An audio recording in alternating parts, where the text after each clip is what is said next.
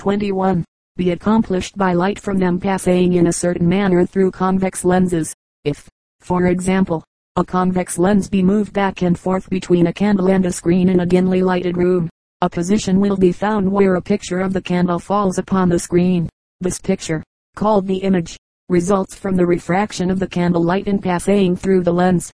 Figure 158 Figure 158 Diagram illustrating formation of images. On the right the image is formed by a double convex lens, on the left by the lenses of the eye. The candle flame represents a luminous, or light-giving, body, but light passes from the large arrow by reflection. See text. In order to form an image, the light waves spreading out from the object must be brought together, or focused. Focusing means literally the bringing of light to a point, but it is evident in the formation of an image that all the waves are not brought to a single point. If they were, there would be no image. In the example of the candle given above, the explanation is as follows. The light from the candle comes from a great number of separate and distinct points in the candle flame. The lens, by its peculiar shape, bends the waves coming from any single point so that they are brought to a corresponding point on the screen. Furthermore, the points of focused light are made to occupy the same relative positions on the screen as the points from which they emanate in the candle flame figure 158. This is why the area of light on the screen has the same form as the candle, or makes an image of it. The same explanation applies if, instead of the luminous candle, a body that simply reflects light, as a book, is used. The problem of seeing. What we call seeing is vastly more than the stimulation of the brain through the action of light upon afferent neurons. It is the perceiving of all the different things that make up our surroundings. If one looks toward the clear sky, he receives a sensation of light but sees no object.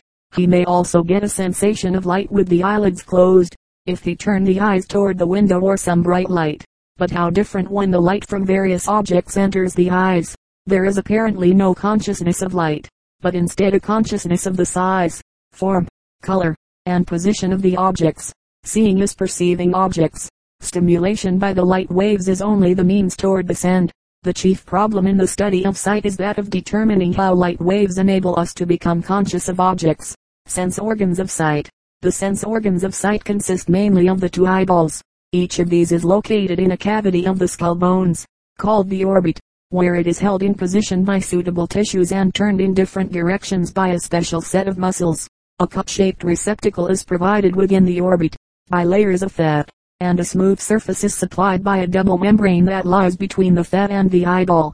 In front the eyeballs are provided with movable coverings, called the eyelids.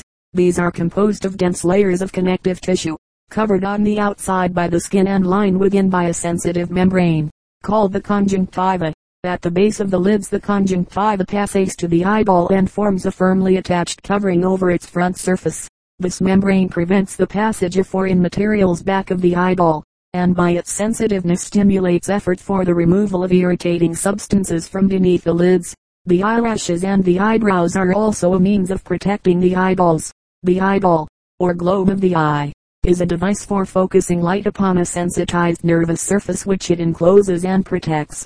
In shape it is nearly spherical, being about an inch in diameter from right to left and nine tenths of an inch both in its vertical diameter and from front to back. It has the appearance of having been formed by the union of two spherical segments of different size. The smaller segment, which forms about one-sixth of the whole, is set upon the larger and forms the projecting transparent portion in front. The walls of the eyeballs are made up of three separate layers, or coats an outer coat, a middle coat, and an inner coat figure 159. Figure 159 Figure 159 Diagram of the eyeball in position. 1. Yellow spot. 2. Blind spot. 3. Retina. 4. Choroid coat. 5. Sclerotic coat. 6. Crystalline lens. 7. Suspensory ligament. 8. Ciliary processes and ciliary muscle. 9. Iris containing the pupil. 10. Cornea. 11. Lymph duct. 12. Conjunctiva. 13. Inferior and superior recti muscles. 14. Optic nerve. 15 elevator muscle of eyelid. 16. Bone. A posterior chamber containing the vitreous humor. B anterior chamber containing the aqueous humor.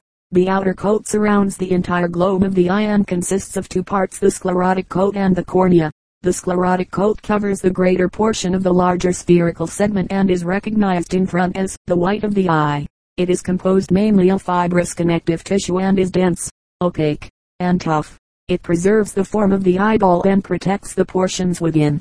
It is pierced at the back by a small opening which admits the optic nerve, and in front it becomes changed into the peculiar tissue that makes up the cornea. The cornea forms the transparent covering over the lesser spherical segment of the eyeball, shading into the sclerotic coat at its edges. It has a complex structure, consisting in the main of a transparent form of connective tissue. It serves the purpose of admitting light into the eyeball. The middle coat consists of three connected portions the choroid coat, the ciliary processes, and the iris. These surround the larger spherical segment. All three parts are rich in blood vessels containing the blood supply to the greater portion of the eyeball. The choroid coat lies immediately beneath the sclerotic coat at all places except a small margin toward the front of the eyeball. It is composed chiefly of blood vessels and a delicate form of connective tissue that holds them in place. It contains numerous pigment cells which give it a dark appearance and serve to absorb surplus light.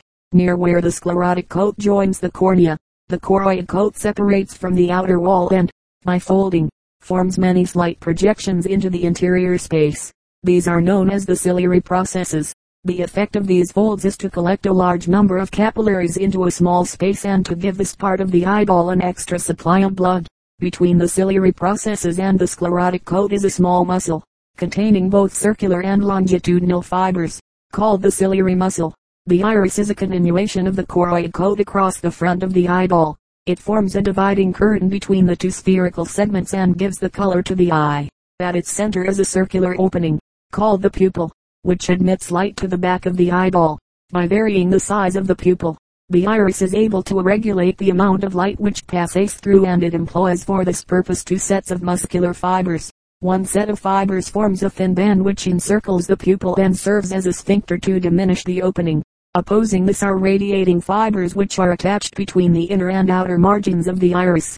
By their contraction the size of the opening is increased. Both sets of fibers act reflexively and are stimulated by variations in the light falling upon the retina. Figure 160 Figure 160 diagram showing main nervous elements in the retina. Light waves stimulate the rods and cones at back surface of the retina, starting impulses which excite the ganglion cells at the front surface. Fibers from the ganglion cells pass into the optic nerve, the inner coat, or retina. This is a delicate membrane containing the expanded termination of the optic nerve. It rests upon the choroid coat and spreads over about two-thirds of the back surface of the eyeball. Although not more than one-fiftieth of an inch in thickness, it presents a very complex structure, essentially nervous, and is made up of several distinct layers. Of chief importance in the outer layer are the cells which are acted upon directly by the light and are named, from their shape, the rods and cones, in contact with these, but occupying a separate layer, are the ends of small afferent nerve cells. These in turn communicate with nerve cells in a third layer, known as the ganglion cells, that send their fibers into the optic nerve figure 160. In the center of the retina is a slight oval depression having a faint yellowish color, and called, on that account, the yellow spot. This is the part of the retina which is most sensitive to light. Directly over the place of entrance of the optic nerve is a small area from which the rods and cones are absent and which, therefore, is not sensitive to light. This is called the blind spot. See practical work. The crystalline lens. Immediately back of the iris and touching it is a transparent, rounded body, called the crystalline lens. This is about one fourth of an inch thick and one third of an inch through its long diameter, and is more curved on the back than on the front surface. It is enclosed in a thin sheath, called the membranous capsule, which connects with a divided sheath from the sides of the eyeball, called the suspensory ligament figure 159. Both the lens and the capsule are highly elastic, chambers and humors of the eyeball. The crystalline lens together with the suspensory ligament and the ciliary processes form a partition across the eyeball. This divides the eye space into two separate compartments, which are filled with the so-called humors of the eye. The front cavity of the eyeball, which is again divided in part by the iris, is filled with the aqueous humor.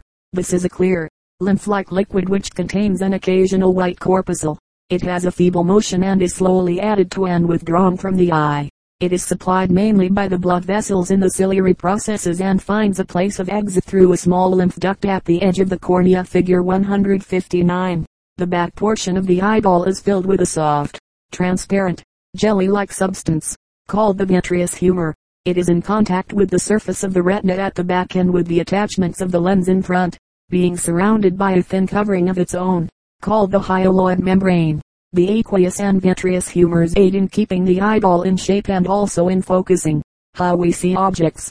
To see an object at least four things must happen. 1. Light must pass from the object into the eye. Objects cannot be seen where there is no light or where, for some reason, it is kept from entering the eye. 2. The light from the object must be focused made to form an image on the retina. In forming the image, an area of the retina is stimulated which corresponds to the form of the object. 3. Impulses must pass from the retina to the brain, stimulating it to produce the sensations. 4. The sensations must be so interpreted by the mind as to give an impression of the object. Focusing power of the eyeball. The eyeball is essentially a device for focusing light. All of its transparent portions are directly concerned in this work, and the portions that are not transparent serve to protect and operate these parts and hold them in place. Of chief importance are the crystalline lens and the cornea. Both of these are lenses. The cornea with its enclosed liquid is a plano convex lens, while the crystalline lens is double convex. 123 Because of the great difference in density between the air on the outside and the aqueous humor within, the cornea is the more powerful of the two. The crystalline lens, however, performs a special work in focusing which is of great importance. The iris also aids in focusing since it, through the pupil, regulates the amount of light entering the back chamber of the eyeball and causes it to fall in the center of the crystalline lens, the part which focuses most accurately. Figure 161 Figure 161 Diagram showing changes in shape of crystalline lens to adapt it to near and distant vision. Accommodation a difficulty in focusing arises from the fact that the degree of divergence of the light waves entering the eye from different objects varies according to their distance. Since the waves from any given point on an object pass out in straight lines in all directions, the waves that enter the eye from distant objects are at a different angle from those that enter from near objects. In reality waves from distant objects are practically parallel, while those from very near objects diverge to a considerable degree. To adjust the eye to different distances requires some change in the focusing parts that corresponds to the differences in the divergence of the light. This change, called accommodation, occurs in the crystalline lens. 124 In the process of accommodation, changes occur in the shape of the crystalline lens, as follows. 1. In looking from a distant to a near object, the lens becomes more convex, i.e. rounder and thicker. Figure 161. This change is necessary because the greater divergence of the light from the near objects requires a greater converging power on the part of the lens. 125 2. In looking from near to distant objects, the lens becomes flatter and thinner. Figure 161. This change is necessary because the less divergent waves from the distant objects require less converging power on the part of the lens. The method employed in changing the shape of the lens is difficult to determine and different theories have been advanced to account for it. The following, proposed by Helmholtz, is the theory most generally accepted. The lens is held in place back of the pupil by the suspensory ligament. This is attached at its inner margin to the membranous capsule, and at its outer margin to the sides of the eyeball, and entirely surrounds the lens. It is drawn perfectly tight so that the sides of the eyeball exert a continuous tension, or pull, on the membranous capsule, which, in its turn, exerts pressure on the sides of the lens, tending to flatten it. This arrangement brings the elastic force of the eyeball into opposition to the elastic force of the lens. The ciliary muscle plays between these opposing forces in the following manner. To thicken the lens, the ciliary muscle contracts, pulling forward the suspensory ligament and releasing its tension on the membranous capsule. This enables the lens to thicken on account of its own elastic force. To flatten the lens, the ciliary muscle relaxes. The elastic force of the eyeball resumes its tension on the suspensory ligament and the membranous capsule resumes its pressure on the sides of the lens. This pressure, overcoming the elastic force of the lens, flattens it. Movements of the eyeballs. In order that the light may enter the eyeballs to the best advantage, they must be moved in various directions. These movements are brought about through the action of six small muscles attached to each eyeball. Four of these, named, from their positions, the superior, inferior, internal, and external recti muscles, are attached at one end to the sides of the eyeball and at the other end to the back of the orbit figure 162. These, in the order named, turn the eyes upward, downward, inward, and outward. The other two, the superior and inferior oblique muscles, aid in certain movements of the recti muscles and, in addition, serve to rotate the eye slightly. The movements of the eyeballs are similar to those of ball and socket joints. Figure 162 Figure 162 Exterior muscles of eyeball. Binocular vision. In addition to directing the eyeballs so that light may enter them to the best advantage from different objects, the muscles also enable two eyes to be used as one. Whenever the eyes are directed toward the same object, an image of this object is formed on the retina of each. Double vision is prevented only by having the images fall on corresponding places in the two eyes. This is accomplished by the muscles. In each act of seeing, it becomes the task of the superior and inferior recti muscles to keep the eyes in the same plane, and of the external and internal recti muscles to give just the right amount of convergence. If slight pressure is exerted against one of the eyes, the action of the muscles is interfered with and, as a consequence, one sees double. The advantages of two eyes over one in seeing lie in the greater distinctness and broader range of vision and in the greater correctness of judgments of distance. Visual sensations. The visual sensations include those of color and those of a general sensibility to light. Proof of the existence of these types of sensation is found in color blindness, a defect which renders the individual unable to distinguish certain colors when he is still able to see objects. Color sensations are the results of light waves of different lengths acting on the retina, while the method by which waves of one length produce one kind of sensation and those of another length a different sensation is not understood. The cones appear to be the portions of the retina acted on to produce the color. On the other hand, the rods are sensitive to all wavelengths and give general sensibility to light. Visual perceptions. Seeing is very largely the mental interpretation of the primary sensations and the conditions under which they occur. For example, our ability to see objects in their natural positions when their images are inverted on the retina is explained by the fact that we are not conscious of the retinal image but of the mind's interpretation of it through experience. Experience has also taught us to locate objects in the direction toward which it is necessary to turn the eyes in order to see them. In other words, we see objects in the direction from which the light enters the eyes. That the object is not always in that direction is shown by the image in the mirror. The apparent size and form of objects are inferences, and they are based in part upon the size and form of the area of the retina stimulated.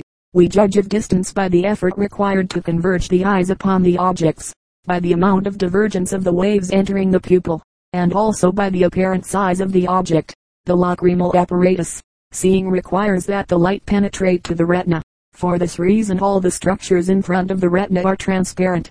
One of these structures, the cornea, on account of its exposure to the air, is liable to become dry, like the skin, and to lose its transparency to preserve the transparency of the cornea, and also to lubricate the eyelids and aid in the removal of foreign bodies. A secretion, called tears, is constantly supplied. Figure 163 Figure 163 Diagram of irrigating system of the eye. After wetting the eyeball the tears may also moisten the air entering the lungs.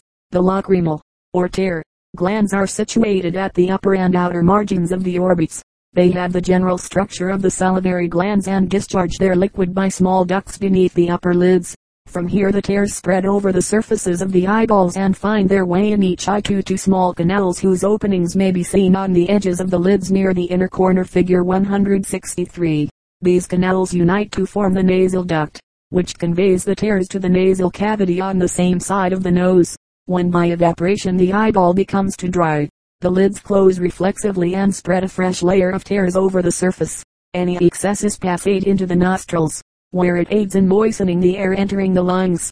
Hygiene of the eye defects in focusing.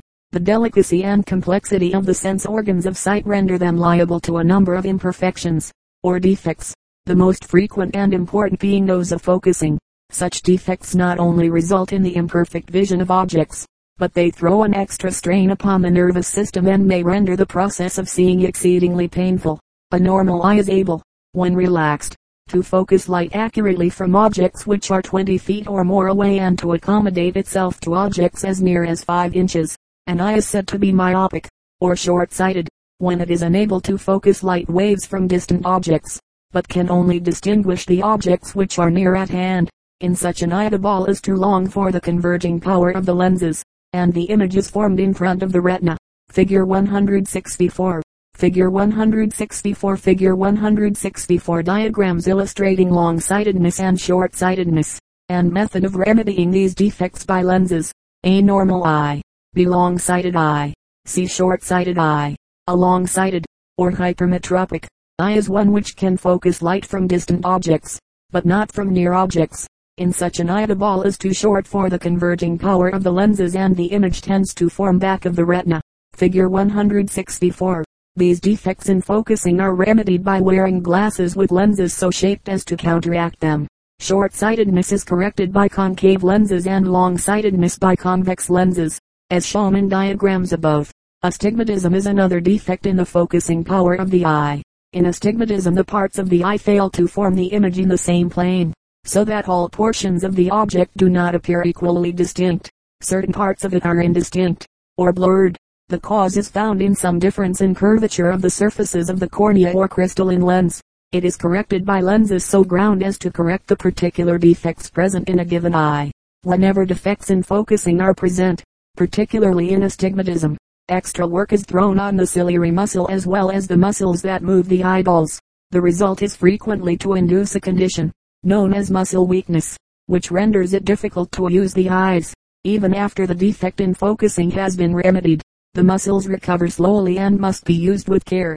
For this reason glasses should be fitted by a competent oculist 126 as soon as a defect is known to exist. When one is unduly nervous, or suffers from headache, the eyes should be examined for defects in focusing page 326. Eye strain and disease the extra work thrown upon the nervous system through seeing with defective eyes, especially in reading and other close work, is now recognized as an important cause of disease.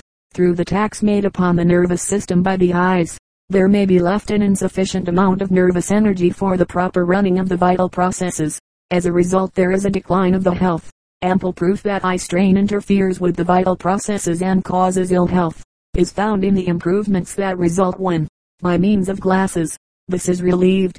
The eyes of school children. School children often suffer from defects of vision which render close work burdensome, and cause headache, general nervousness, and disease. Furthermore, the visual defects may be unknown both to themselves and to their parents. Pupils showing indications of eye strain should be examined by an oculist, and fitted with glasses should defects be discovered. 127 The precaution, adopted by many schools, of having the eyes of all children examined by a competent physician employed for the purpose, is most excellent and worthy of imitation. Reading glasses. Many people whose eyes are weak, because slightly defective, find great relief in the use of special glasses for reading and other close work. By using such glasses they may postpone the time when they are compelled to wear glasses constantly.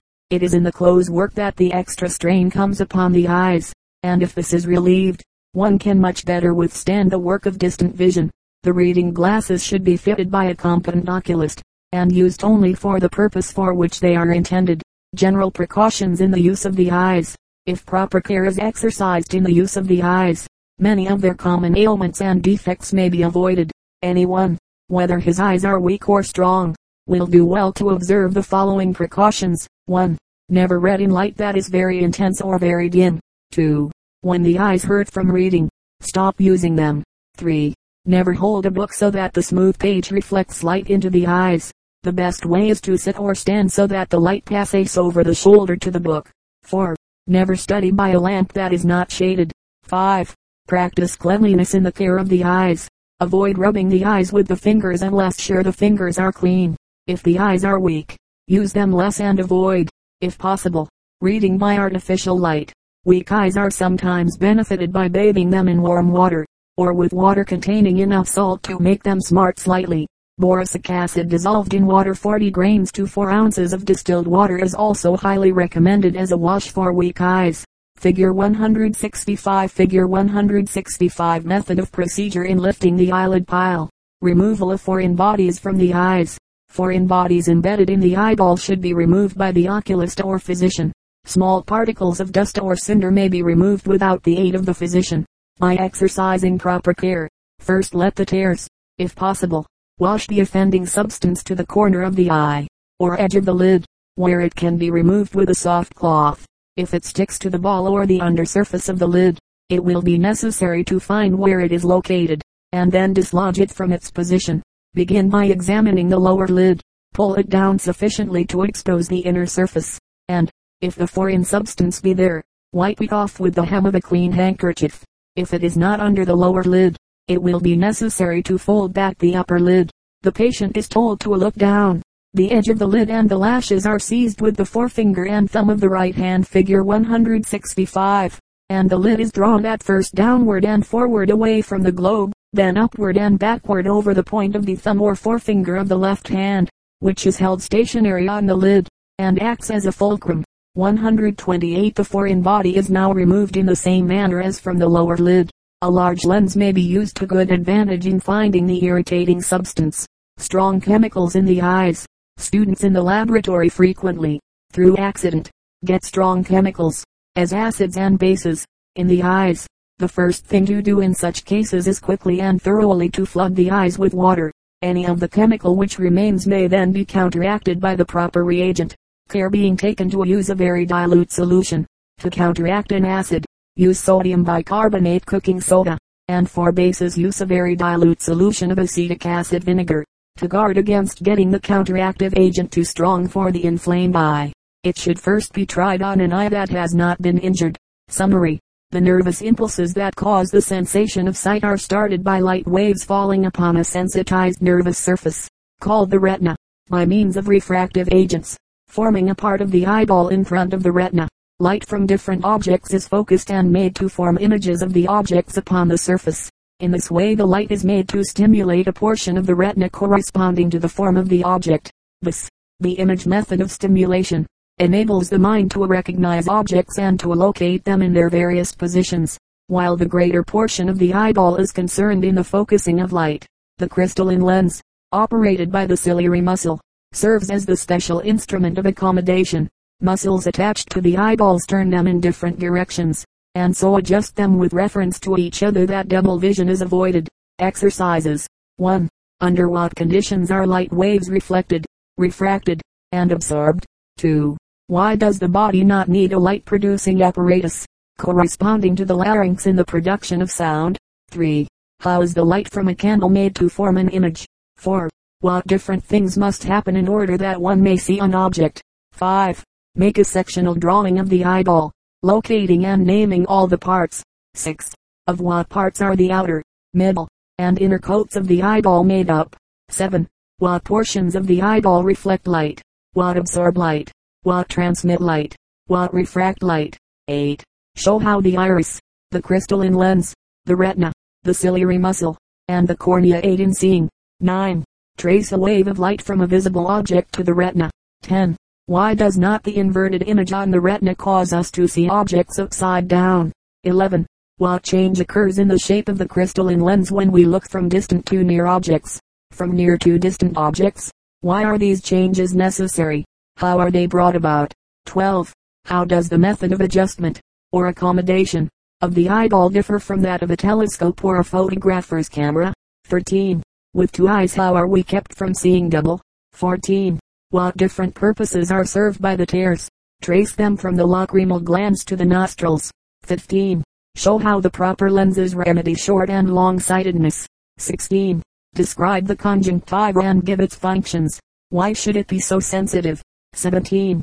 How may eye strain cause disease in parts of the body remote from the eyes? 18. How does image stimulation differ from light stimulation in general? Practical work to illustrate simple properties of light. 1. Heat an iron or platinum wire in a clear gas flame. Observe that when a high temperature is reached it gives out light or becomes luminous. 2. Cover one hand with a white and the other with a black piece of cloth, and hold both for a short time in the direct rays of the sun day note and account for the difference in temperature which is felt. 3. Stand a book or a block of wood by the side of an empty pan in the sunlight so that the end of the shadow falls on the bottom of the pan. Mark the place where the shadow terminates and fill the pan with water. Account for the shadows becoming shorter. 4.